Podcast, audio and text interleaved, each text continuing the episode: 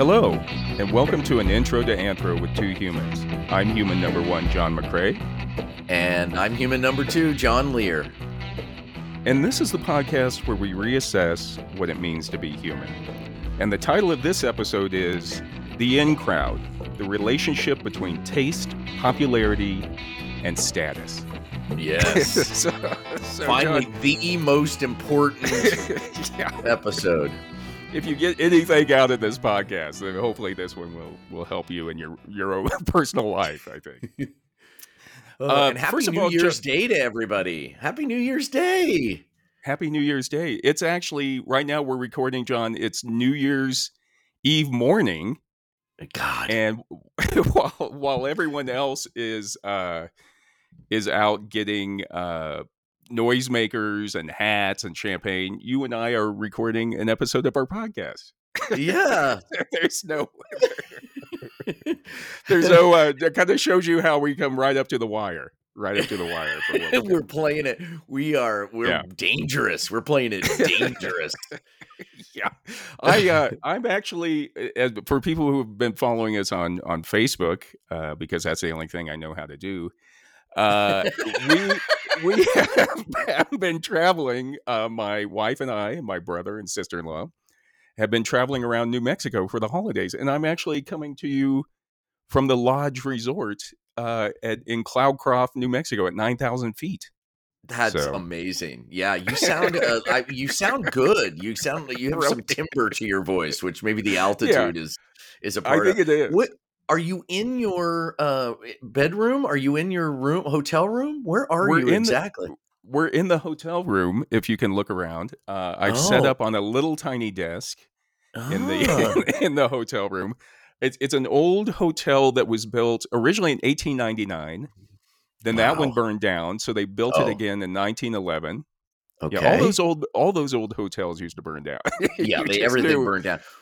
Well, I was in Europe, you know, and everything had been bombed and redone. I'm like, oh, Oh, look at this God. old building. When was it built? 1945.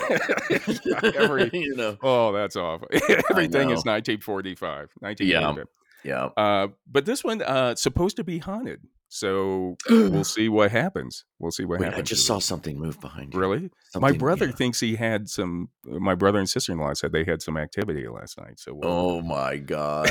we'll Well, your brother is a, has some investigation. He's into ghosts. Yeah. He's in. So, well, so Right. are you. You like it. I mean, you know, it's Yeah, I'm- fun. I'm- it's fun. I'm critical. I'm critical, Yeah. but or I'm skeptical. Not skeptical, but I I think we discussed it in our show. yes. It's like I always like to try to debunk things first. Yes. But um, anyway, But we may check check Facebook for updates on that one. Uh, so to get to this episode, John, the reason for the topic uh, of taste is not too long ago, my wife Mary said to me, uh, she said, "You should do something about taste." and I don't know if she was meaning me personally or, or if we should do do an episode mm. on taste. and did she mean like taste, like the sense of taste? I, You know? I think she was thinking like taste and like our taste in music, our taste in But art. are you sure she could have meant, you know, know. b- bitter, sweet, you know, getting into that? I hope she You didn't guys- because I I've eh, done a whole research on like taste and art. So She's I may sitting have, there over on the hotel bed going, oh man, should I She tell is. him? she Yeah. is. She is Should I- sitting over there. uh, so, John, uh, first of all, I just want to start by asking you: Do you have good taste? Do you consider yourself to have good taste? No, no, I don't. I don't have good taste. Not not in, in either sense of the word. Like I don't I can't Yeah. taste things very well Right. because uh I did a lot of blow in the 90s. Yeah. And I think that's it, but because I have a terrible sense of smell. But I know that's not what we're talking about. We're talking about taste. And I I I- I I just I grew up my parents didn't have taste. I mean, it just wasn't an important Yeah. thing like style or taste. I- I don't know. No, I don't think so. Yeah. I do. Um, so what do you think of when you think of bad taste? Like, uh, can you recognize bad taste? That I can do. Yes. Bad taste is like an old white guy in a Porsche, in a brand new Yeah. Porsche, or or almost everyone in a Tesla. Uh, yeah. Okay. Uh, that that's just like the that's the first thing that comes to mind. Um, Right. Yeah. It- to me, bad taste is somebody who um, uh, uh, flaunts some aspect of themselves in a crass way. right. Right. You know. eh, eh, Do you do you think uh do you think they're aware of it, or do you think it's just something that they're uh, embodying who they are when they do it? What What are your I- thoughts on that? I think it? it's uh, yeah. It it always feels bad taste to me. Always feels like it's inauthentic. Like the, and that they they are trying. It's like it's like the if you're trying to be cool, you're never gonna be Right. The. Fonz right. never tried to be cool. yeah. He just was cool. he was born He just cool. was. He was born Yeah. cool. My kids are both really cool. Really? They're not. Yes, but they don't try to be cool. Yeah. They're the real kind of cool. They're the kind of cool I was never. I was. Uh, well, you know, I was a. I don't even know what I was in high school. I was a nerdy. I was just. I just wanted to be liked. I just Yeah, wanted yeah. to be liked. Did you ever consciously try to develop your taste? Was that something you ever consciously like? I'm gonna look in. You know, you, there's some people who will always. There's always that guy that like, yeah, I'm gonna tell you the best wine. I'm gonna tell you. Oh, I oh, hate oh, this those people. cigar. This is the best cigar you can have. You know, and it's like, oh, okay, all right, all right. Oh. just like, Just Anybody who sticks their nose in a wine glass at a restaurant and spins it around, I don't care if that's something you should do Yeah. for real. It's you Yeah. just you look like a douche. You Yeah. just yeah, it's just it's there's a guy I know who has 5 degrees uh 5, you know, and he'll tell you He'll tell everybody in the first few minutes uh, that he's got five di- separate degrees, um, and that he knows everything about wine. And it's just like, uh, and he's a nice guy. He's a really nice guy. So yeah. I don't know. always It make comes- a point of that. Like the best Yeah. steak, the best. I mean, it, it doesn't have to just be wine, but it, it can be Oh. anything, really. I went to dinner with some foodies, and uh, I thought he was inviting all of us to, and he was going to pick up the tab. No, no. and it was super expensive. I can't remember how much it was. It was like six hundred dollar dinner for Oh, just two of us, for me and Oh, me and God. Jennifer. Yeah. And it was most six hundred for bill. for for just the two of you. So Yes, I was shocked. Like I had googly eyes. I went, "Duh?" Yeah. and and he kept ordering wine for the table and all oh this stuff. god, And here's how you know you're getting ripped off when they Yeah. bring the the check out in a special box or something. You know what I mean? It's not one of those plastic things that they've dropped. This is like it was like a wooden. Everybody Yeah. got a wooden box. I was like, oh fuck me, because there were no Yeah. prices. It was a set Yeah. menu. He set the menu and oh, ordered everything, and then we split the tab. Did they make you pay for the wine too? Did they? Yes. Even though you're not drinking it, you have to Yes. chip in for the wine. Right. And so everybody else like- is like guggling it. That's what I would have Yeah. done too if I was. I would have been drinking wine out my butt. Remember uh, when Ed, the, Ed cast, uh, they did a show in New York at one time Yes. when we were all living in Chicago and everyone went to New York. And uh, and I went out there to, to like direct it, I think, or Yes, you know, to kind of help organize the thing. And Yeah. I was so broke at the time, but I had enough money to get me through the two weeks. I budgeted it out so I could get through the two weeks. The first night there, every let's go out to eat in New York, like with a big group of Oh. twelve people, ordering oh, no, the wine, no, ordering the wine. I had had like Oh. a salad, I had had like a salad and water, and then it was like, let's just make it easy. Let's split the bill. My whole two week budget was gone one, one, one night. Jesus, you should have said no. You should. Yeah, You got it, but yeah. nobody wants to. I know. I wouldn't have. I'd done Yeah. what you you did. but it was like I'm not even drinking, Oh. and then it was like, let's get more wine. Let's get more wine. Just make it easy. Oh, I'm so Anyway. sorry that happened. and then the rest of the time, it was just me walking the streets in New York in winter, which is which is horrible. Just Horrible like- if you can't go inside. yeah, yeah. You eating toast, eating toast and peanut butter for the rest. That's like when we were broke in Paris. There's just Yeah, nothing. yeah. There's just nothing you can do. Yeah. I've been to I've been I always say I've been to New York when I had no money, which was that time, Uh, and I've been to New uh-huh. York when I have money, and it's a lot more Uh-huh. fun when you have money. It- yeah, New, New York City is a fun place, man. Yeah. Um, Uh, but anyway, in their article "Taste," Rachel Spronk and Christien Klaufus say that taste Spronk and concerns and Spronk. yeah, that sounds like uh, who were the people that used to do the robots? They were, they were the robots. That oh, couple. yeah, yeah. Uh, Shields Yeah. and Yarnell. Shields yeah, yeah, it's like Shields and Yarnell, Spronk and Klaufus. They're like Uh, the say- German version. but very serious though. There is not for humor. It's just like, yeah. yeah. Yeah, They do it to Kraftwerk. They're doing the music is Kraftwerk behind them. Uh, but Spronk and Klaufus say that taste concerns both savoir savoir vivre and savoir faire, and is a window to a world of cultural practices. They then say that through taste we position ourselves and understand the world. Taste concerns processes of communion through food, style, or knowledge, all of which communicate social positioning and relations of hierarchy. Ah, So- so, from that point of view, we all have taste. It's just different versions of it to kind of put us where we are, which makes total sense.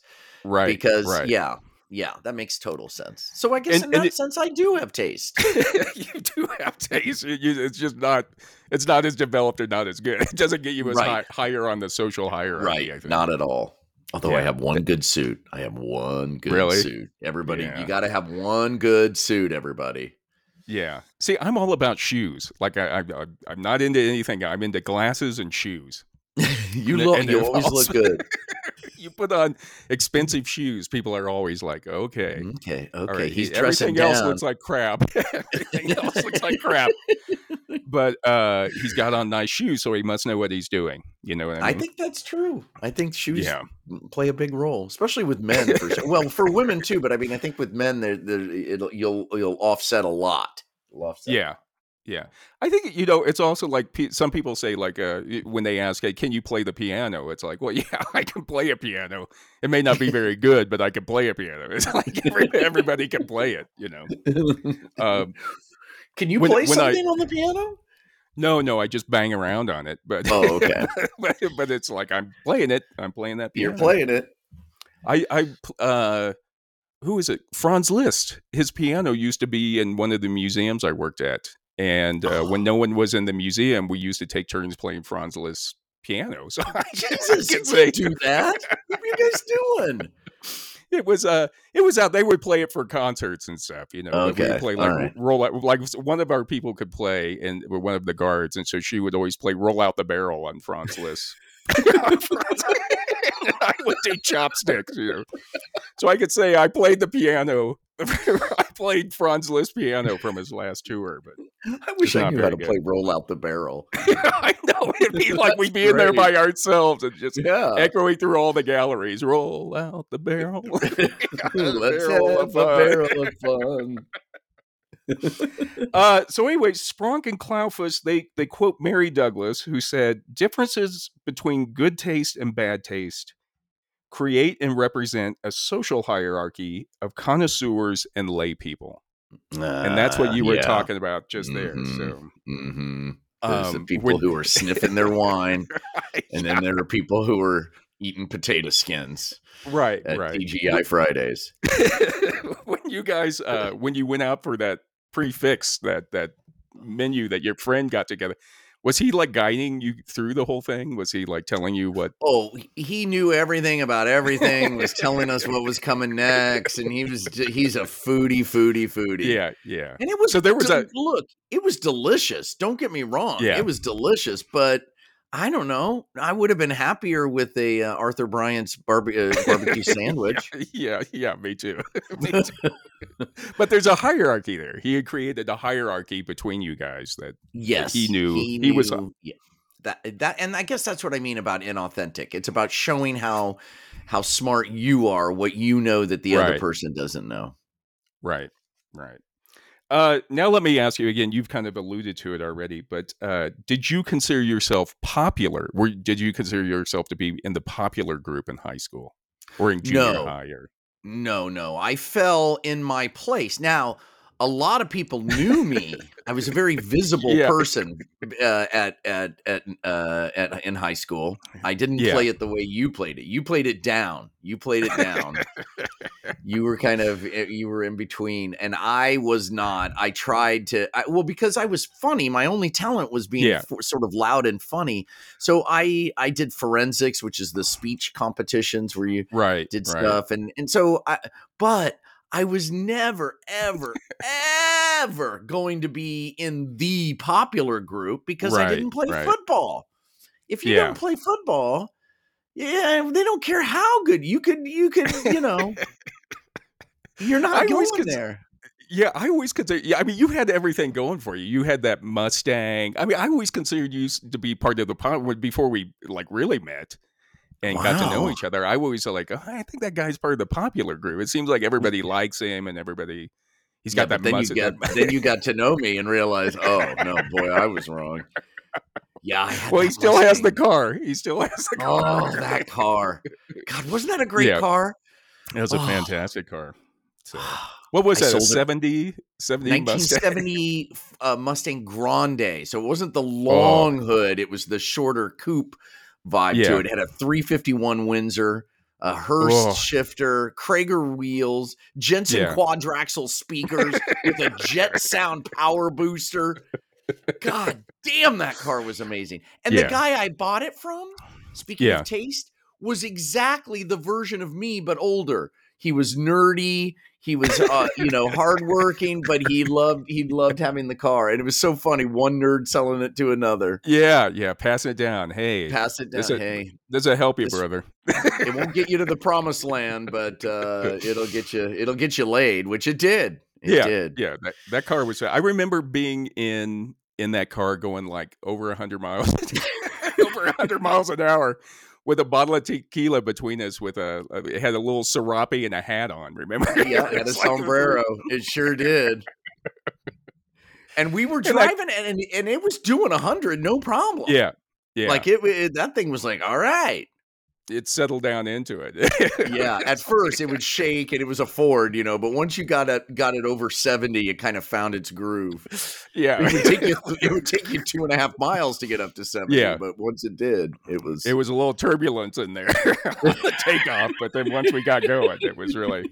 And I remember just like in. sitting there, like, wow. Like, I was looking, I kind of glanced over and saw we were going like 110, and then like, wow, we're going 110, and then you just driving like you're driving like 35 miles an hour, just like, driving, and then that little that little bottle between us, just like just jiggling away, like it was having the time of its life.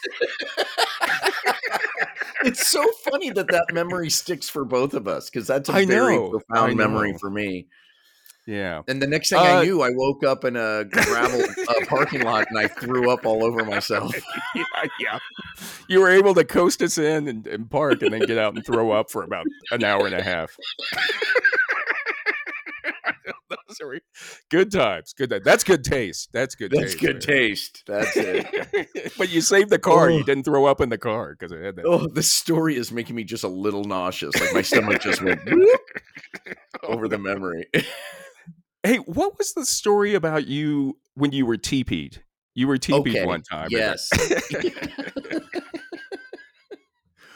Well, okay, so in in uh, uh, high school there were there were uh, you teepeed people um not to to because you hated them, you teepeed them because it was fun. yeah. and and so the most popular people got teepeed all the time. Mike Bagley, who was Yeah. at the top of my street, who was very popular, he got teepeed by you know by Aaron Ferguson and Yeah. BB Yeah. Earnshaw and um, whom- uh, uh, some of the other uh, ladies who were. I saw Aaron Popular. Pop- Ferguson. Popular. girl. at- really? Yeah, I saw her, and she still got it. She looks Really? fantastic. Yep, yep. Tracy Heath All right. looks great. They all still look great. The men, no. The men are all fat, bald, and old. but we've caught Um, up to them. We've caught up to him. yeah, now we look good. You and now, yeah, you're right. This is our time. yeah. but uh, but yeah. So I was getting teepeed like every week, and I'm like, oh my god, I made it. I'm getting teepeed, you know, and I didn't know exactly who, Yeah. but I, I was like, oh, okay, okay. And I, I remember coming out and just my mother and dad would be just like, God damn, I would just be elated that I was teepeed, being teepeed. And I, at one point, I'm I'm pulling down, I'm cleaning it up, you know, happy, Yeah. happy, cleaning Yeah. it up. And Yeah. Paul Hingler, my nemesis, who was a bully, driving his little bike uh, up the street, stopped and he's like laughing at me. And something about the way he looked at me. And I realized, oh no, Yeah. oh no. It's Yeah. Paul Hingler who's been teeping me this whole time. It was such a horrible feeling. You weren't part of the in crowd. You were part. Of, it was just I was part of the out crowd. I was getting teepeed for the other reason because I'm an Yeah. I'm an idiot. Yeah. Somebody hates me. Oh, such a harsh harsh stoke. Uh, what was the the other? Uh, you were the Saga King though. You were the Saga King in high school. Yes, but okay, you say Saga King like it's a good thing. You don't understand. Right. So, so we went to the Shawnee Mission West Vikings, uh, the home of the Vikings. That was our high school, and the yearbook was called Saga, Right. and Right. I was the yearbook king. That's a hell of a lot different than being the homecoming king. Yeah. But I loved it. I thought it, made, Yeah. you know, I thought it made me kind of like get closer to being Yeah, popular. But yeah. really, all the people were just looking at me and laughing. Saga. It was like a, uh, like all the, like an offshoot of it. You know, you were yeah, like it was like it was for the nerds. It was the king of the nerds. Right. That's what I was. You were like the United States Football League compared to the Yes. NFL or something. Yes. you were still champions. Absolutely. The indoor football league. You were the indoor Yeah, football league. I was the indoor. Yeah, or Canadian. Maybe I was just the Canadian. league. yeah, you were, won the Canadian Super Bowl. You know. Uh, so, uh, in an article titled "Taste and Fashion: The Social Functioning of Fashion and Style," Yucca Gronow says, Yucca ground Yeah, now. "I guess that's a J U K K A. I don't know. Is that Wow. Yucca. must be Danish or something? Yucca. Yeah. I'm pronouncing it Yucca. Hey, Yucca, we're all going out to a fixed meal. It's going to be 200 each. You want to come?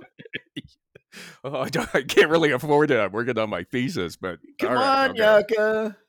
Yucca's living in living in her car for the rest of the semester. Let's go Uh, TP Yucca's house. It, she says in the classical European humanistic tradition, fashion was always thought to be antithetical to good taste. And she Hmm. says a, a person blindly following the whims of fashion was without style, whereas a man of style or a gentleman used his own power of judgment. So, in other words, you know, it So the- reminds me a lot. Ah, No, go ahead, go ahead. No, I was going to. So to be a, a man of good taste, you dress crappy and make fun of the people who are dressing Right, in, right. style. Well, then I have great taste because I do that all the time. yeah, I think this is the path I took. I it was like you you just do your own thing. You don't listen to Yeah. to what Yeah. real fashion is. Like real style is not fashion. Real style is just doing your own thing. Yes, And- yeah, And it reminds me, I read uh, John Lydon from the Sex Pistols, Johnny Rotten, uh, Mhm. wrote an autobiography, and and in that he made a really good point. He was saying how, you know, the real punk movement was about doing whatever you wanted to do. It wasn't about dressing like a punk or dressing having a Right. you know, mohawk or whatever. And he talks about, you know, the reason they used uh, safety pins on their clothes was that they were so broke and they couldn't Right. they couldn't get their clothes mended so they would use safety pin and then suddenly safety pins became like the symbol of the punk movement with it. Right Yeah. Well, that's the problem. Anything that's sort of original will eventually become, you know, mainstreamed and Right. and and then and then it's ruined and then you need to go move on. It's no longer innovative. right right and Gronow notes uh she she refers to Immanuel Kant who was a philosopher in the 1700s who Oh, so hard to read. Yeah. Can you read Kant? You probably No- can. not really i read articles of people who have read Kant Oh. so and they like translate have- it for me He'll have one sentence that goes a page and a half. It's like, Yeah. dude, seriously? Yeah. Yeah. Anyway, sorry. he was being paid by the word paid by the word back then yeah, not by the punctuation. uh, but anyway, Kant in the 1700s said that fashion has nothing to do with genuine judgments of taste, but is a case of unreflected and blind imitation. As Mm, such, he's one of it is us. the yeah, he, he must have, somebody was making fun of him. He was getting TP'd. Whatever they use. they were. Mm, yeah. Hey, cunt. hey, bookworm. Hey, bookworm, come Hey, over here. bookworm. Slap his books down. Uh, as such, it is the opposite of good taste. It stems only from human vanity and social competition in which men trying try to get the better of each other and improve their social status. So again, we get back to even in the 1700s, Kant was talking about fashion is all about getting improving your social status compared to other people. That's like the old dude driving the Porsche. Yeah, yeah, He thinks everybody's looking at him because he's cool, but everybody's looking at him because he's an idiot. That he's Yeah. just driving a penis.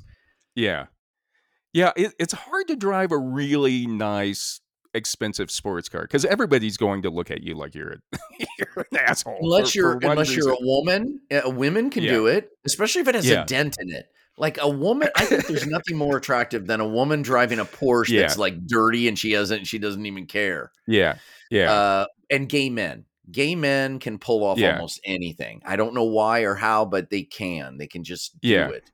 But straight, straight white dudes like you and me, no, yeah. no, we're done. We're done. And and then like the guy in the like old guy probably in his like late sixties seventies, uh, in the brand new Corvette has Yeah. to park all the way at the end of the parking lot because he's so afraid. He's so afraid of anything happening to it. That's right. Um, Because he's he's worked from his point of view. He's worked his whole life Yeah, to finally Yeah. be able to have his dream car, only to look like an asshole in a dream car. It's what are we all doing? yeah. It's hard. It's hard. The whole car car culture thing is so stupid. yeah. I mean, I, if I hear one more, um, uh, uh, uh, uh, you know, what do you call it? The electric car, the the the fancy Tesla? car. Tesla. the Tesla. Sorry, I had a, Hmm. my, I don't know, I almost had a, a stroke there. Yeah. Uh, one more guy talking about is Tesla about how it's he's doing it because he's he's environmentally conscious. yeah. I'm yeah. gonna I'm gonna be like I'm gonna stand up. I'm gonna say it. I'm gonna say it. You're gonna go I'm gonna stand up. really. I'm gonna say, yeah. Well, what about all the precious stones that little kids Yeah. had to mine in Africa so you can have your touchscreen yeah. thing? What about you know all of the things in that car that'll never? What about what about what about the oil that Gee, turns the turbines that charges your car? You right, dummy! Right. Right. And it's a luxury car. You can't Yeah. be an environmentalist and be into luxury at the same time. No, it's wrong Right. and bad. Right. And then you'll sit down and finish your the seventh course of your prix fixe. Ugh. Be Ugh. like, come on, John, just eat your eat your eat your appetizer. Yeah, enough that. what, he really- what happened to him? Give him some wine. he doesn't drink. Oh, okay. That's why. He's, he's just unhappy. He's unhappy. He doesn't get He's this. unhappy. Uh, how do you feel about fashion? Do, are you do you feel that you're fashionable? Do you feel like naturally you? I no, I I'm not fashionable. I I I I I've been told I have a little style, which is interesting, and that's Yeah, I, I don't know. I wear um I like cardigans. I like Yeah. chinos or you know pants. I don't know if they're called Right, chinos, right. but you know slacks that you know. And I I wear boots, so I I kind of I can kind of pull it off. I did buy these glasses, and I bought Yeah. them just because I I like the way they look. And when I came home, my kids noticed this part, which means they're Gucci, and they Yeah, were like, "Dad." yeah, It's yeah. Gucci. And I was like, what? What do you mean? Where does it say Gucci? It doesn't. It says it really small, but they're yeah, like, "Yeah, yeah, Gucci. So yeah. I guess those I'm, are nice. I know. I just like the way they looked, but you know. Yeah. Anyway, I do like good design. I admire good Right. design. I admire good products. I admire good um makes you know um uh, like I love Red Wing boots. Oh I yeah, love Red yeah, Wing boots. That's all Me I wear, really. I have three pairs, and Yeah. I've broken them all in, and those are my shoes. I wear them all the time. and, you could take them back. They always they'll they'll uh, shine them for you. Put in new They'll- laces. You can Yeah, they'll, put, they'll dip it in. Well, what they do is dip it in oil. Hmm. You just take it in the back. There's a vat Yeah. of oil. They'll here. it's like it's like taking your car into the shop or something. yeah, you take your boots Oh, and just lay them out there. There's nothing better than a good Yeah. pair of boots that fit you Oh, right. yeah. Oh, that are broken in. It's like wearing two baseball gloves. It's just Right. fantastic. Right. And when they wear out, it's so it's it's like a good pair of jeans when you finally find it. I, I don't wear Mhm. jeans anymore. I can't wear jeans anymore. At a certain yeah. point, I think men reach a point where it's like maybe you shouldn't be Mhm. wearing jeans anymore. Yeah. You yeah, know what I mean? Yeah. I, I have one pair, but I'll tell you this though. I have one pair, and when I wear them, that's when my that's the only time my kids will ever say, Hey dad, you look good. really? You still got it. You still got it. I still can pull them off somehow. How about jean shorts? You ever think about cutting those off? Oh, I wear those all the time. I wear those as underwear. I have those on all the time. All right. So Gronow, uh, she also talks about Georg Simmel, who was a, a philosopher, a German philosopher. back- Georg. Hey, Georg. Yeah, George. I'll, I'll change it to George. No, he's Georg. We've just Ge- keep your house. Georg Simmel. Yeah, these guys all sound like people who probably Nerdy. I mean, just what they were Yeah. writing about. It's like maybe you weren't in the in crowd at that time. Yeah. Who's that guy over in the corner just scribbling stuff in? Oh, that's Yeah. Georg. Yeah, he keeps looking at us and then scribbling something down. He looks upset. uh, but he felt that fashion is a socially acceptable and safe way to distinguish oneself from others. And at the same time, it satisfies the individual's need for social adaptation. Now so he that felt part, that, yes, Yeah. that it it serves a purpose. That it serves a Right. purpose, a way of of of uh, defining ourselves, and that I agree. Until other people take it on, so Right, you look right. at you know people. Uh, generally, people who are poor are the people who start trends, like you Right, like your example uh, uh, of the uh, punks, um, because the, the clothing is all you have. You don't have a car. You don't have anything else. That's that's all you have to express yourself. right. But then somebody sees that a designer then is inspired by that, then they design it and then pretty soon, you know, JC Penney is is selling them and then it's over. Right, right. And that's what the uh, Carolyn Korsmeyer says that practically speaking, the results of the exercise of taste seems to be a pendulum between constancy and change, Mm. between shared pleasures and contested disagreements. So it's like a Mm. pendulum, like we were Mm. talking, what you were just saying, like it's constantly changing. Kind of, it's Right. part of culture, but it's like culture. It's like you can't stop fashion, you can't stop taste because it's Right. always evolving.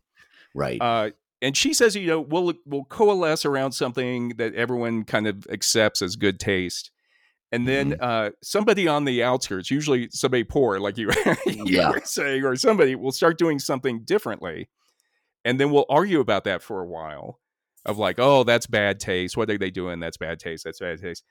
Uh, and then at some point, we go over to what they were doing right. that they were doing and and suddenly we consider that to be bad taste even the people that were writing against it as as bad taste will suddenly say well okay now that's good taste that's good taste because that's what happens. We all become the thing we hate the most in life.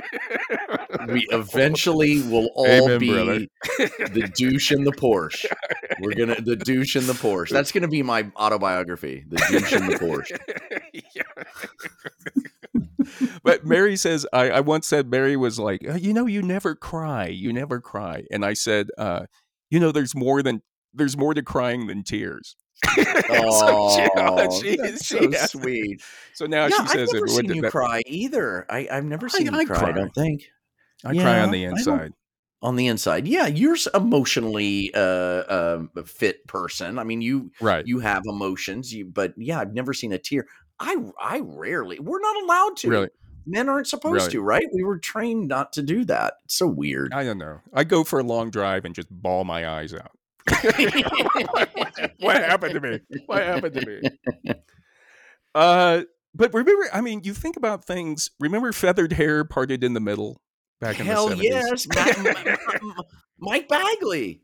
He, he he was the king of that, and he had that yeah. big comb in the oh, back, oh, yeah. and he could roller skate. He had his own skates, oh, and he God. could backwards skate. He had it all. Yeah, he had it all. Yeah, the people nice who could guy, roller a, a, dude who could roller skate backwards. Oh, all the girls it. wanted. All the girls wanted. yes, because then they could. Yeah, because then they could skate the snowball with him, the snowball dance. Yeah, because yeah. he could skate back and they could skate forward. Yeah. Did you have the? Did you have the? I seem to remember you having the feathered hair, didn't you? Uh, no, I tried, but my hair wouldn't feather. It was too straight, so it would just it'd be a part in the middle and just come down on either side. yeah, that was the same with me. I had a horrible cowlick. You know, it was like really came out, and I would try. I would spend hours trying to get my hair to part in the middle, and it was just like, nope, nope, nope, nope. but I think I'll have to try to find it. There's a one of my school class photos. You have me trying to uh trying to part it in the middle, and it just looks awful. just I gotta, we gotta see that. Please post yeah. that. Please post. Yeah, that. I'll try to find it. Uh, how about what were some of the other things like uh, Izods? Were you into Izods? Are Izods still no, popular? We, uh, they've come back in a new way, and uh, you occasionally see that. Well, Andre 2000 brought them back, I think.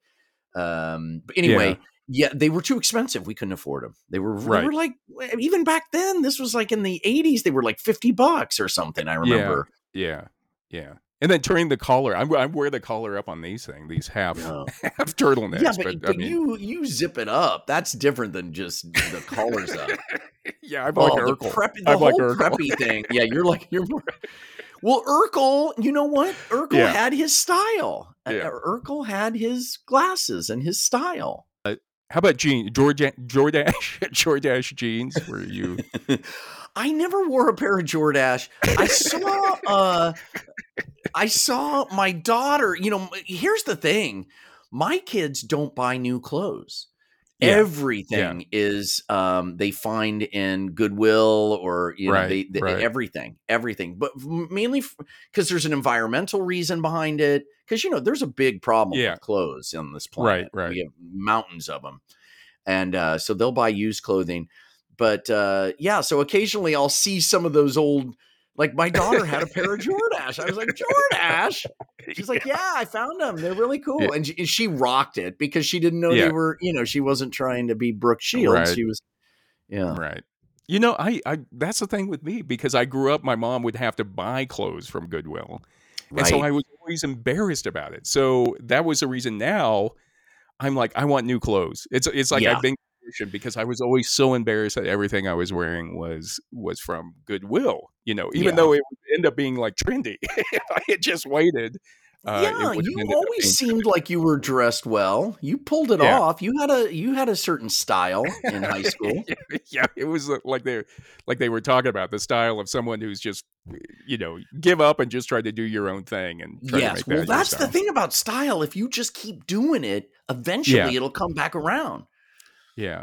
Ooh, but it's tough. It's tough. It's, it's tough. like how long do you yeah. give it? How long yeah, do you those, give it? Those thirty years in between are rough. yeah, for that time, I was nobody talked to me. Nobody, nobody wanted to go out with me. Uh, everybody threw things at me, but but yeah, now I'm back in. I'm in. you are. You are in. Uh, you know, and another thing, if you think about fashion, uh, I remember when I lived in France, I used to always get because I had the long hair, the round glasses. I used to in ripped jeans. I used to oh every time I go outside the dorm, I was getting stopped by the police. yes, put up put up against the wall and searched. Yes, and then one time I put on a tie. Same thing, ripped jeans, round glasses, mm-hmm. long hair. I put on a tie, and suddenly cops stop stop they stopped stopping me. You know what That's I mean? Amazing. So it was that's yeah. amazing. I yeah, I had long hair at that same. I had long hair for a long time. Yeah, and uh, I remember when I cut it off. I, I got into an elevator and there was a uh, older woman who was well dressed like a Beverly Hills type woman. Yeah, yeah. And she said she said, "Oh, nice weather we're having." And I looked at her like, "What?" Because those types of people would never talk to me. Yeah, when I had yeah. long hair. Yeah. Isn't that amazing? I mean, it's still you. One day later, even a couple hours later after the uh, your haircut, and still suddenly it, it, changes how people see you in the world as well. Um, so let's go back. So Korsmeyer also says that in the 18th century, philosophers used the term taste to refer to a natural disposition to be receptive to beauties of nature and art, including capacities for refined discernment of aesthetic qualities. So, right. That's what so, people with the with their nose in the wine glass would argue. They're like, yeah. "Look, this is really yeah. good wine. Let me enjoy it and see." You know, yeah. Right, right.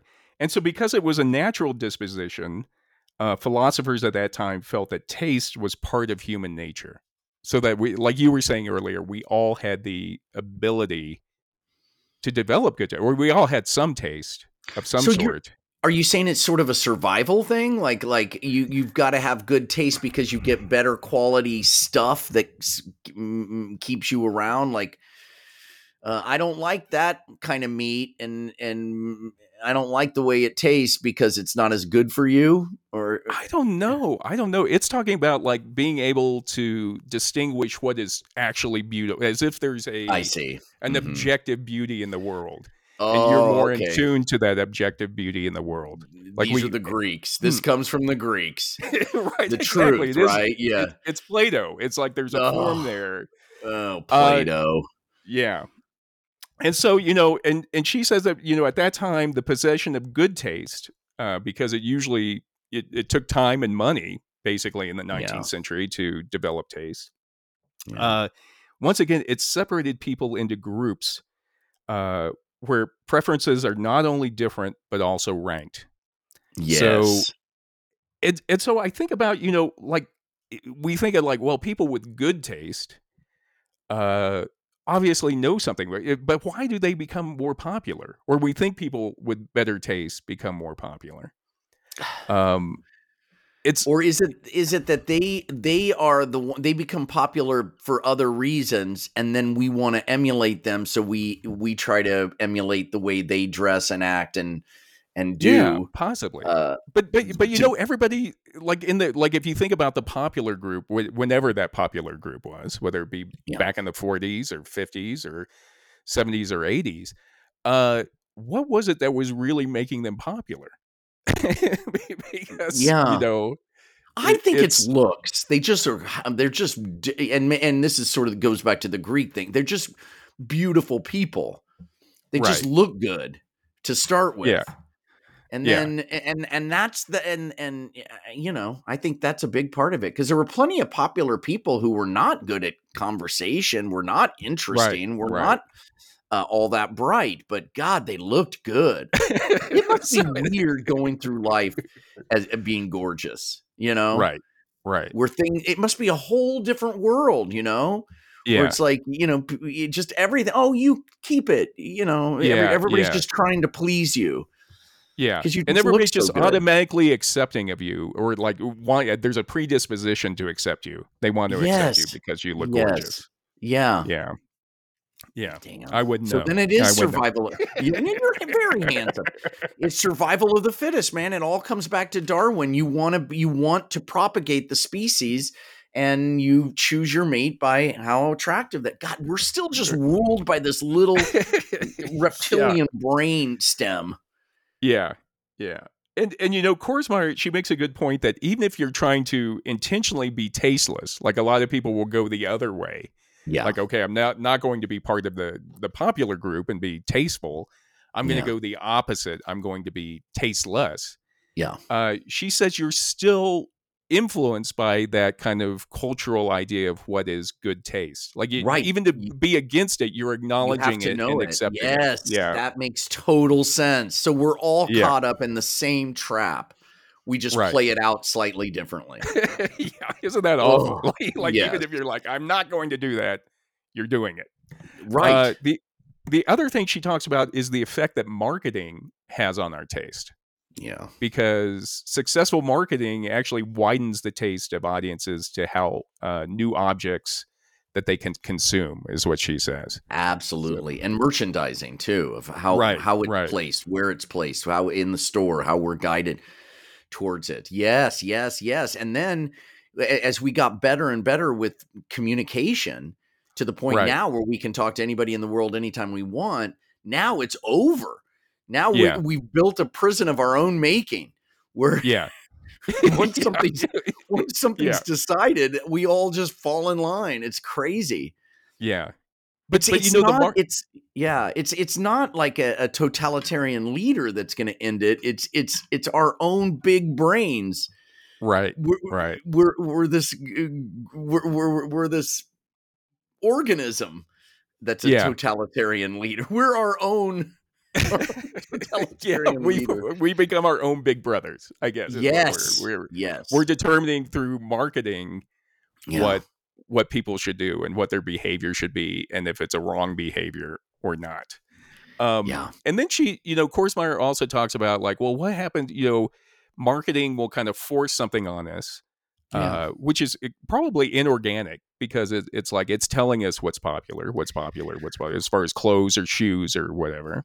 Yeah, but in its, Uh, don't you think at its core it has to have something like that that that's real that that that, that it's seen like you know that like they, they see like poor people like you know the safety pin thing Right. you know right. they, they some guy sees that and he's like oh i'm gonna m- market leather jackets with safety pins all over Right, right. So it's appealing. You're saying it's appealing to something innate in it, something something that's developed Core. and then somebody's trying to make money off of it right, or Right. maybe these designers are all you know they they they, they get what um is i- i- how to dress beautiful people basically right. and Yeah. and then we all buy it because we And- want to be Cor- beautiful people Yeah, of course. Meyer said, you know, at a certain point, then we all start doing it, and then when everybody starts doing it, suddenly it's not cool anymore. Suddenly That's it's not not in good taste, and we we turn against it. yes You know. yes it's just like Keanu Reeves in the in the in uh, the the movie. It's like eh, the the one is reborn every time. The one comes, he gets killed, he Yeah. tries, he gets killed, and then it's born again. Right, right. because we And- had to invent money and i blame i i blame the you know the the the I- don't know the the the first the first generation the first society that started Right, at the right. tigris and the euphrates they had to invent some trade which led to currency and then it's over once you could once it's once you're just trying to get currency then then forget about it Yeah, because then not cool everybody joins in no your not cool. sandals, your your wrap up sandals going up to your knees aren't cool anymore. no You know those what I aren't mean? cool Because you're trying you too know? hard. You're trying Yeah. too hard. Have you heard about boots? These weird people. The Canaanites are wearing boots. Uh, you know, another example. Remember REM in in college when we were in college. REM. There were like certain people who would just be into REM, Right. uh, but but not everybody was into REM. no, not at all. I went to an REM concert where they basically just hung a sheet behind them and had a. it was terrible. Yeah, I was like, what? yeah. Um, and I now was look at never. I, I was never into REM, and, and I remember people asking me. They kind of throw it out to test it, like if you were cool, if you had good taste or not. Yeah, yeah. They would be like, "Hey, do you have any REM?" or "Hey, do you have a listen to this cassette of REM or something?" And it was kind of a way to feel the Mm-hmm. waters about what what taste you had.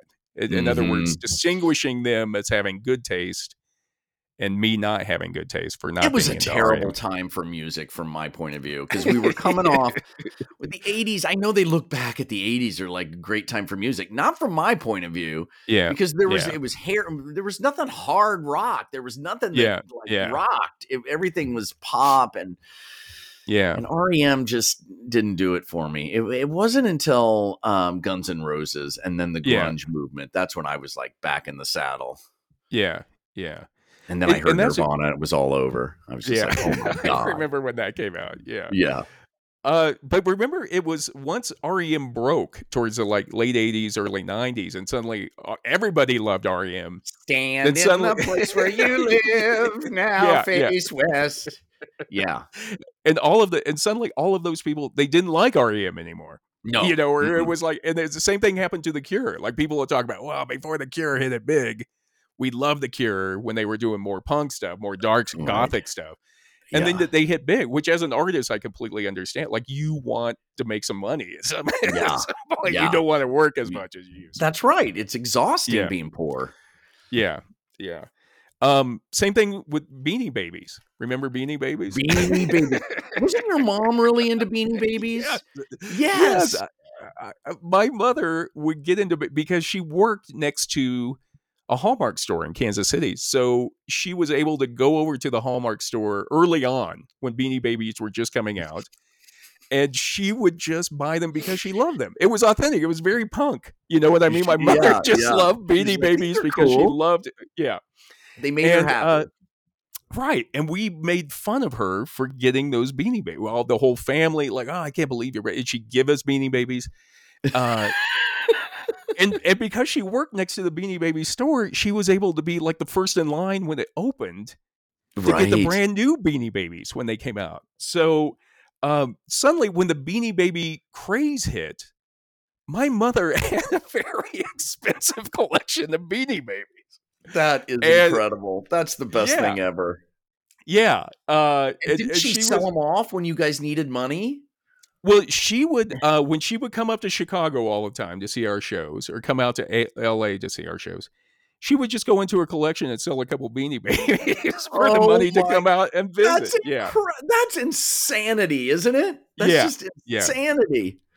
Yeah, God. because everybody wanted them at that time, and and I remember my brothers and I tried to get into it, but it was too late. You know what I mean? We after we had made fun of her for so long, and right. she was so honest and authentic about it.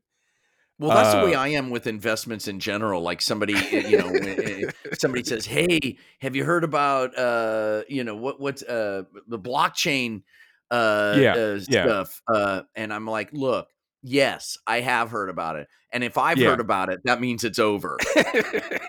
yeah, yeah. yeah, everybody's heard about it at that point. You know, if it's gotten down to me, then it's already over. Sell whatever you've got. Yeah. Sell. Uh, that's interesting. You mentioned stock because that's basically it too. Whatever becomes yeah. popular, that's another taste or fashion about like just trying to figure out what's popular at the moment. Yes. Um, in his book, you, "Why You Like It: The Science and Culture of Musical Taste," Nolan Gasser mm. says in the domain of aesthetics, the notion of taste, musical or otherwise, is viewed as a reflection of one's sophistication, culture, and breeding, as mm-hmm. one's ability to perceive the subtleties of beauty and morality within an art object. Mm-hmm. So, once again, we're getting back to this idea of people like to think if you have good taste, you're mm-hmm. seeing something that everyone else isn't seeing isn't in the seeing. world that's important yeah. that's super important and and and and core a core thing that is actually of value and right then, but you finding and noticing that it's a value now yeah. makes you look uh right. cool Right, and it, it's almost what was it when your dad showed you his apartment on top of that building in the plaza? it oh was like God. he told you, he told you you will appreciate. Like he, there was a communion between you and your dad of like yeah. he knew that you would appreciate yeah. That, that well, apartment. it was a st- little. It wasn't even an apartment. it, it held. It was built to hold air conditioning units to keep them. Uh, but then the, the, they they couldn't do that uh, for right, some reason, and right. they turned it into an apartment. And it was just this little box on top of a high rise in the plaza, which is this kind of fancy place and so he would tell people, "Yeah, I live in the plaza," and everybody thought he lived in you know some of these fancy apartments in the plaza. Yeah, no, yeah. he lived in an air conditioning unit. But the cool I thing about it, I, I was the same way. Yeah, I did, did but after he yeah. after he passed away, I went in there. Oh, that's uh, right. That's right. And it was like a concrete room. It was like a cell. He was in there living like a monk, but beautiful yes. view out of the top. Beautiful view. And you know, for him, that's all he cared about. And so, what you yeah. know, eh, he's cool. It is cool. Yeah, he was cool. He was. It cool. was cool. But, yeah. Yeah. But what yeah. did you think when you went in? When when he I, said to you, "You will appreciate." I, I don't know. I guess he. I don't know what I guess he thought that I was a minimalist uh, and, right, and, would enjoy right. that like he did. I think maybe he meant the view that I would enjoy the view, but right. I don't really care about views. I mean, I like views, but I, yeah, you know, all these people who live up in the Hollywood Hills, I'm always like, what? I mean, for the view, you drive up all these crazy roads just to get a pack of cigarettes. Eh, you know, it just seems crazy. Right, right. Um, yeah, I, I, I don't know. I, I remember being impressed when you told me about your dad's we about your dad living on the plaza. He's like, well, maybe Ray's doing pretty good. Um, nope. So Gasser Gasser notes David Hume's work on the standard oh, of taste. Hume, so the- another one. God, is he hard to read? Yeah, this is a, a, it's amazing that these guys were writing about it in the 1700s in the 1750s, yeah. talking about taste and fashion and popularity. Uh-huh. And it's still applicable well, today. It's still applicable today. Yeah, because to your point, I think that you're you're making is that there is some core thing of value there, right. but it's just how we express it and why we express it. Right. Like, am I sniffing right. into the glass of wine in order to actually do whatever you're supposed to be smelling for? I guess a right. vinegary smell or something. Anyway, yeah. or am I doing it so that people know, see that I know what I'm doing, you know, right, and and, right. and then that becomes a totally different thing. It's inauthentic.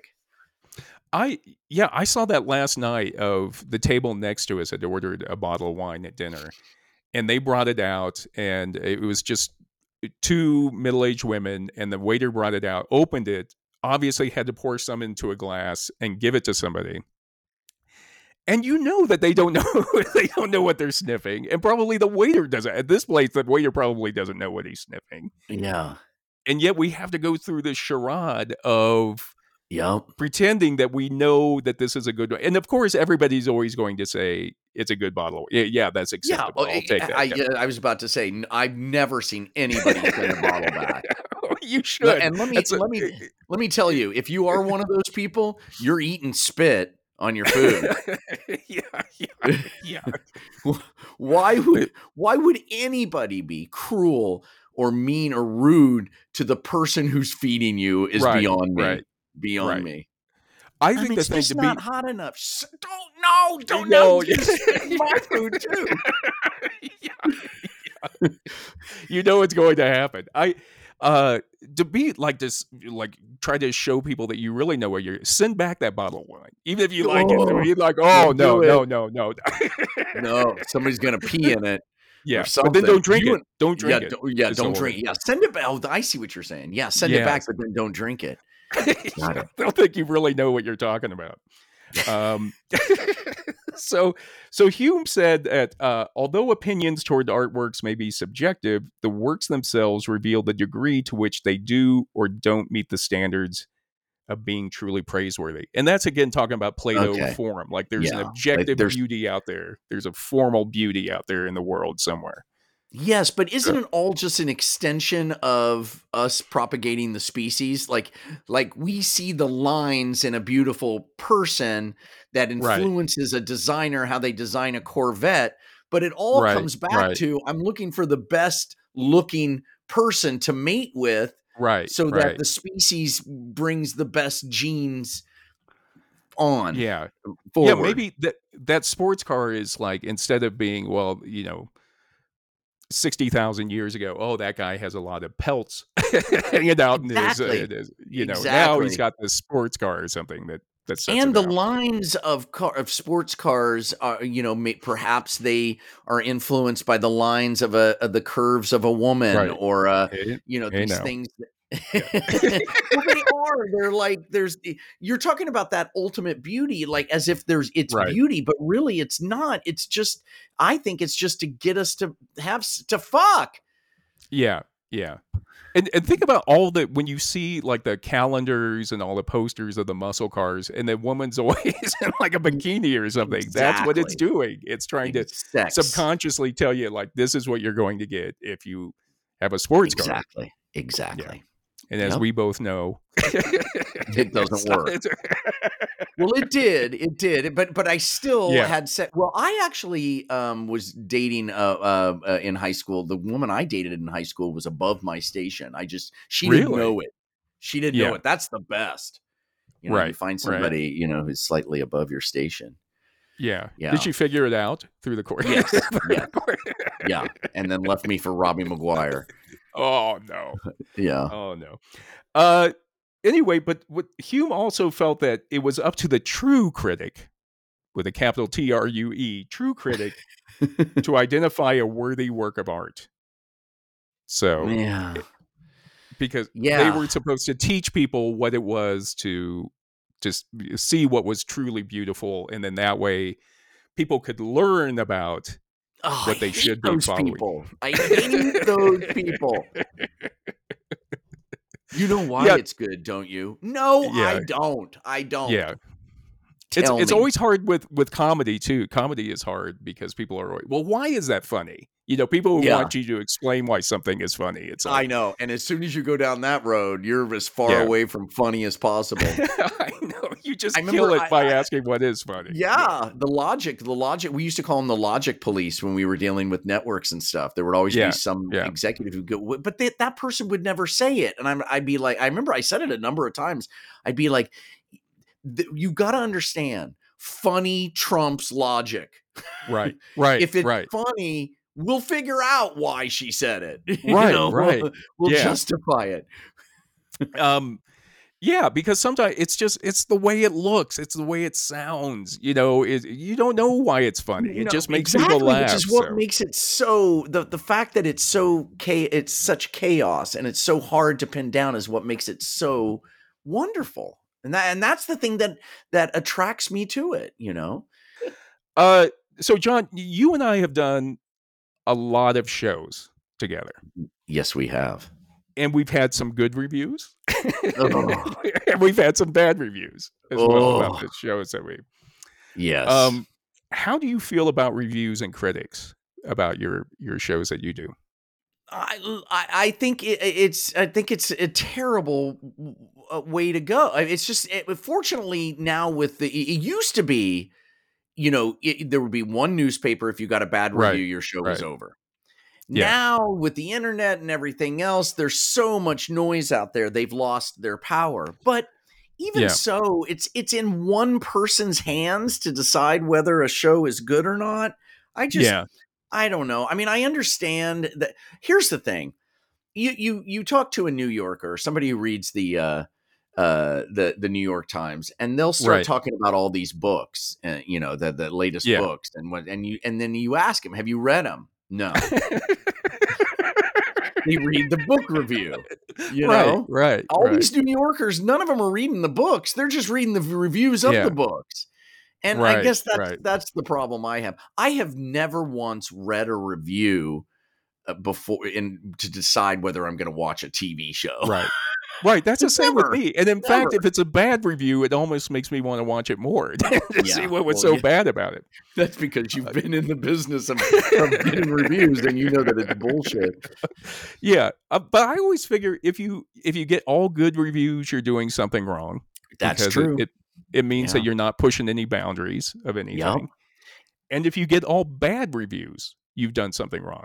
Because because maybe you really aren't funny and maybe it does suck. You know, if everybody yeah, I think it. I think that's true. If you take it in the in the numbers, you, you get it, you know, Yeah. in the wash. Yeah, yeah. Yeah. You know, we talked about Yoko Ono of, of how hated she was. right. uh, right. w- because she her her taste was totally different Right. from right. the fans of the Beatles. Um, but then over time, and she was just she was just you know oh my god ridiculed. But Right, if right. you can if you can get into her work, yeah. you yeah. realize what John realized, which Yeah. was that she was this really interesting, truly exceptional um artist. Right. I think Uh, her I think she was light years ahead of where they were were as far as like really artistic obscure artistic taste. You know yeah, what I they mean? were pop singers. They were about getting the largest number of people to buy their Right. music. And she Right. was not. She was about trying to do something stuff that had never been done before. And some of it worked, Yeah. some of it didn't. But um that's that she took a very you know, she was just a really is a really fascinating right. woman. Right. I agree. Um but you know, it's interesting. I always know even though you know consciously that this is just one person's opinion, it still hurts to get a bad review. It, Oh, it yeah. kills you to get a bad review, even though Yeah. you can uh, intellectualize it and say, "Oh, that's just one opinion." And I know there's nothing worse than when uh, you're in the middle of a run and uh, the bad review comes out, or the Yeah. you know, or like it, the worst thing is like when some people get a good review, some people get a bad review in the same production. Oh. and then you go backstage and it's it just kills a production kills a production Yeah, when you get that yeah. bad review It's Um, funny the people who will tell you about your bad reviews, who will bring it up. yeah I remember my father-in-law saying after you and I did a show in in uh, off Broadway and we got creamed, and uh, my father-in-law said, "Hey, what about how, a bad review, huh? The New York Times review." And I was like, yeah "Yeah, uh huh. Thanks for bringing it up." I know, I know. Uh, first of all, I still disagree with that review. Uh, and I, I don't think anybody reads the New York Times out of New York. It's a local paper. Um, but I still, I still, I saw like him in reading- the audience, and I knew as I was doing the show that he wasn't Yeah. liking it. yeah, yeah. But again, it's like you could say, well, in in the part of me, I kind of liked it because it's like to, to be panned by the New York Times feels. I mean, it feels awful and it feels good at, at the same time. Yeah. You know, Yeah, I mean, it, it's so funny because my very first TV show, Ten Items or Less, got a wa- rave review from the New York Yeah. Times, and Yeah. it- you know, so then then it's like a big deal. it, Right, it is right. more of more of value. yeah. When you I get know, I like, know. Oh, that's just one guy. Screw him. I know that's what's so bad, and you can't help doing it. You can't Yeah. help doing it. A good review, you can't. think, oh, they really know what they're talking about. A bad review, it's like, oh, that person doesn't know. Um, and I had uh, when uh, Lookingglass produced uh, a play that I had, you know, translated Yes. from from a French novel, and one of the people that reviewed it was a woman I had known for years through the Italian Tourist Board. She Wow. used to write uh, just like kind of fluff travel articles for an uh, Italian American newspaper, oh no. and and she's you know had become an art critic or a theater critic for one of the big uh, Chicago papers. And she called me up and, and talked to me for it. She interviewed me about it, and I was like, you know, I know her. I know this. This is probably going to be a good review. I talked to her about it, and uh, and I say, well, you know, the play's about somebody who takes someone else's artwork and then pretends that it's their own, and then they can't Mhm. reproduce that quality of artwork and then they realize that you know they're they're kind of a failure at their own core and and I, I think I made the comment of I think everyone all of us deep down are are liars about something when it comes to our social position Right. and and I don't know if that struck because if she thought I was talking about her because knowing that uh, she had come up just writing for this Italian American newspaper or what Right. but when it came out she gave me a bad review She damn gave her. me a bad review yeah so well, it's funny because the artist is looking at the review as a way to promote their art, and Yeah. because you know, like for a theater, we just want butts in the seats, and and and you and you just see it as a marketing thing. But from the critic, it's like like this platonic. I've got to find the what's good in the world, right. You know? Right, exactly. But it was so hard. I mean, it's I, I don't know. It's oh. you just when Oh, you think I'm you so- you've got something that you know you you think you have an end. You never have an end when it comes to Never. taste and artwork. no. So Mm-mm. and the worst thing you could Well, do is they have a thing called the TCAs out here in in Hollyweird. So if you're on a show, you go to the TCAs, which is the Television Critics Association, where they all are flown out by the uh, uh the the the by the the studios all these critics are Right, flown right. out hoping that they'll you know give some you know good marketing to the shows and these people right. and you and you just see them you just hang out with them and you're just like oh yeah they're just Yeah. bitter a lot of them i mean Yeah, there's all kinds yeah, of uh, yeah. but it's you're just like oh man okay okay Yeah, yeah.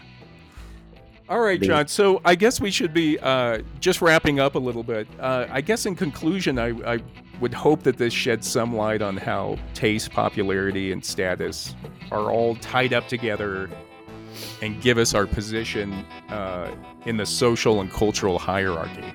Mhm. So, you said it we- brother Whether we want to believe it or not, it's what the, the idea that we have good taste or bad taste.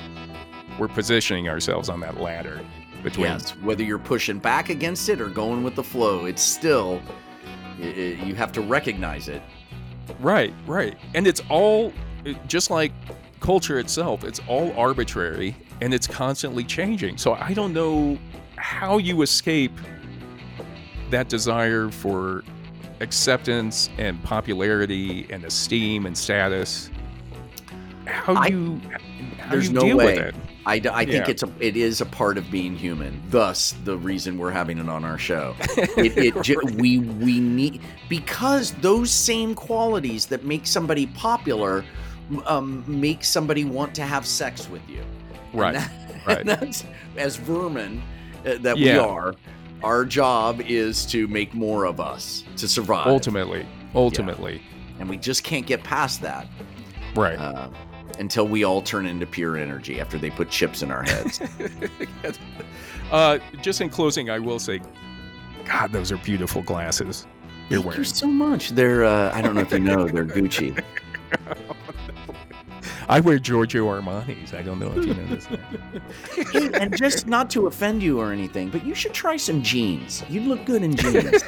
oh no, I can't do them. I can't do it anymore. I made the uh, conscious decision. Uh, it was almost like taking them out in the backyard and burning them in a barrel. You know what I mean? It was like uh, I'm not Yeah, not pulling But them off anymore. but they made your butt look good. Look at, let me ask you this: Did you wear jeans when you were wooing uh, your wife? When you were, woo- did you ever go out and wear jeans when you went out with Mary? I think I may have worn some jeans. I wa- Okay. Like nice jeans, though, like black jeans. You know, I went for the black jeans, like a more Mhm. sophisticated jean. Why don't you get you, get yourself a pair of jeans and and uh, out there uh, while you're on vacation? We're going to a New Year New, New Year's Eve gala here at the hotel tonight. Maybe I'll go down to the gift Oh, shop and see what they have. Oh, take pictures. Take pictures. That's fantastic. All right. Uh, in closing, I'll, I'll say thanks for listening, everyone. Uh, John, thank you so much for your insights on everything.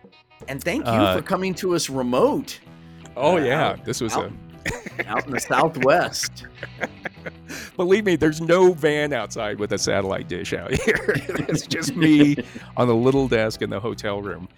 Uh, but I, if if you enjoyed this podcast and found it interesting, please tell a friend about it, and please be sure to give us eh, please be sure to give us a good review. Yeah. God Please, damn it, we're begging you. We're begging Yeah. you. Please give us Not a good because we want you to like us, but we want you to get other people to like us. right. It'll show your good taste. It'll get people listening to this show. Well, All right, John. Human, human number two signing off. And this is human number one. Thanks again, everyone. Happy New Year, John. Love you. Love you guys. Love Thanks you for listening. We'll talk to you later. Year.